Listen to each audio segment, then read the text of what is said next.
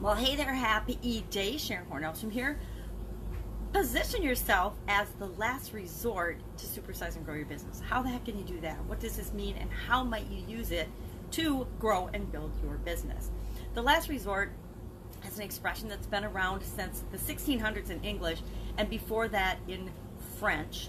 Uh, it came from the French court system where you were in a court and the decision was final. It was the last, the last ever chance you would have to be heard or tried in this court. Whatever the court decided, it was final. There was no opportunity for an appeal. It's kind of like if you were to sue someone today in a court where there's no opportunity for appeal.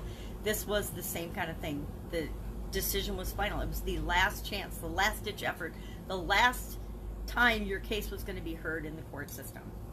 And of course, it came to mean and has come to mean the last of something, the last option in a series of other options that have already been um, excluded, other things that you've tried. So think of if somebody's sick or has a disease or cancer or something, and they've tried all kinds of regular traditional medicine, and then they've tried all the experimental things, and there's one final experimental thing they can try. It's the last option, the last drug option, the last vendor option, and, and our situations when we're dealing with businesses, a lot of times we have suppliers and vendors.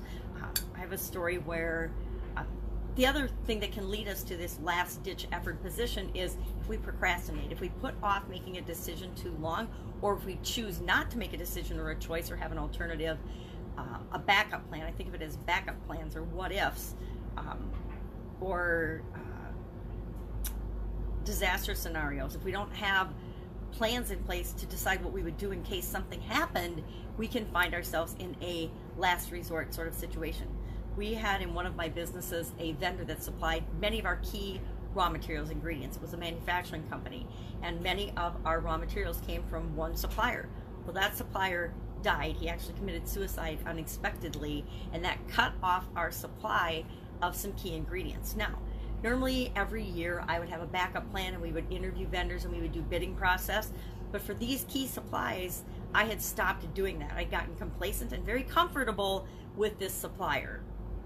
And when they quickly went out of business, I was between a rock and a hard place in terms of having to have specific ingredients, specific quality ingredients to go into my products and services. And so I ended up with only one supplier in a couple of those key areas that I could actually get those products from. And they were able to put me over a barrel and charge me whatever they wanted because they knew that I needed those supplies. So that was an example of putting a decision off or procrastinating and not having a backup plan that created a last resort situation for me. Now, of course, after resolving that situation, I put systems in place to make sure that would never happen again.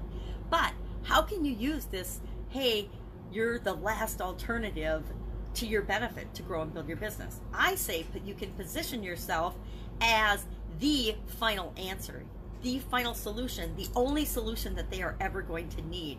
Hey, I am the last resort. I'm the last solution. I'm the last time you're ever going to have to try to solve this problem because our company, our products and services are going to make sure that this problem is never a problem for you again. Now, doesn't mean they're not going to have other problems, right? But you're going to take care of this one for them. When you position yourself that way, it's a very, very strong marketing position. It's a very, very strong um, position to be in because when we're solving problems for our customers, our ideal clients, they're going to go out and tell everybody else who's got that same problem or challenge that you are the only solution they ever needed. You were their last resort solution. Not meaning you were their last choice, but you were the last solution that they ever needed because you solved their problem and took care of it for them. So I'd love to know what you think of this expression, last resort. I'm fond of it because when I was a teenager, my aunt and uncle, my actual favorite aunt and uncle, had a resort in northern Wisconsin called the Last Resort. So my sisters and I used to get to go there and hang out and work in the summers and play in the winters and meet a lot of kids, other teenage kids. And when you're a young teenager, that was a lot of fun. So I have fond memories of Last Resort. And I wished that in my manufacturing days I had remembered to not oh, ever, ever put myself in that situation. Never did it in corporate America, so I don't know why I ever let myself do it with my own businesses. But uh, big lesson learned with the, the loss of a vendor. So last resort can put you in a bad position and leaving you feeling like you don't have any choices or alternatives left or you can set it up so that you are the solution. You are that final destination, that awesome solution that your customers, your clients will love and appreciate that you are the last solution for them. You are the, the last one that they'll ever need.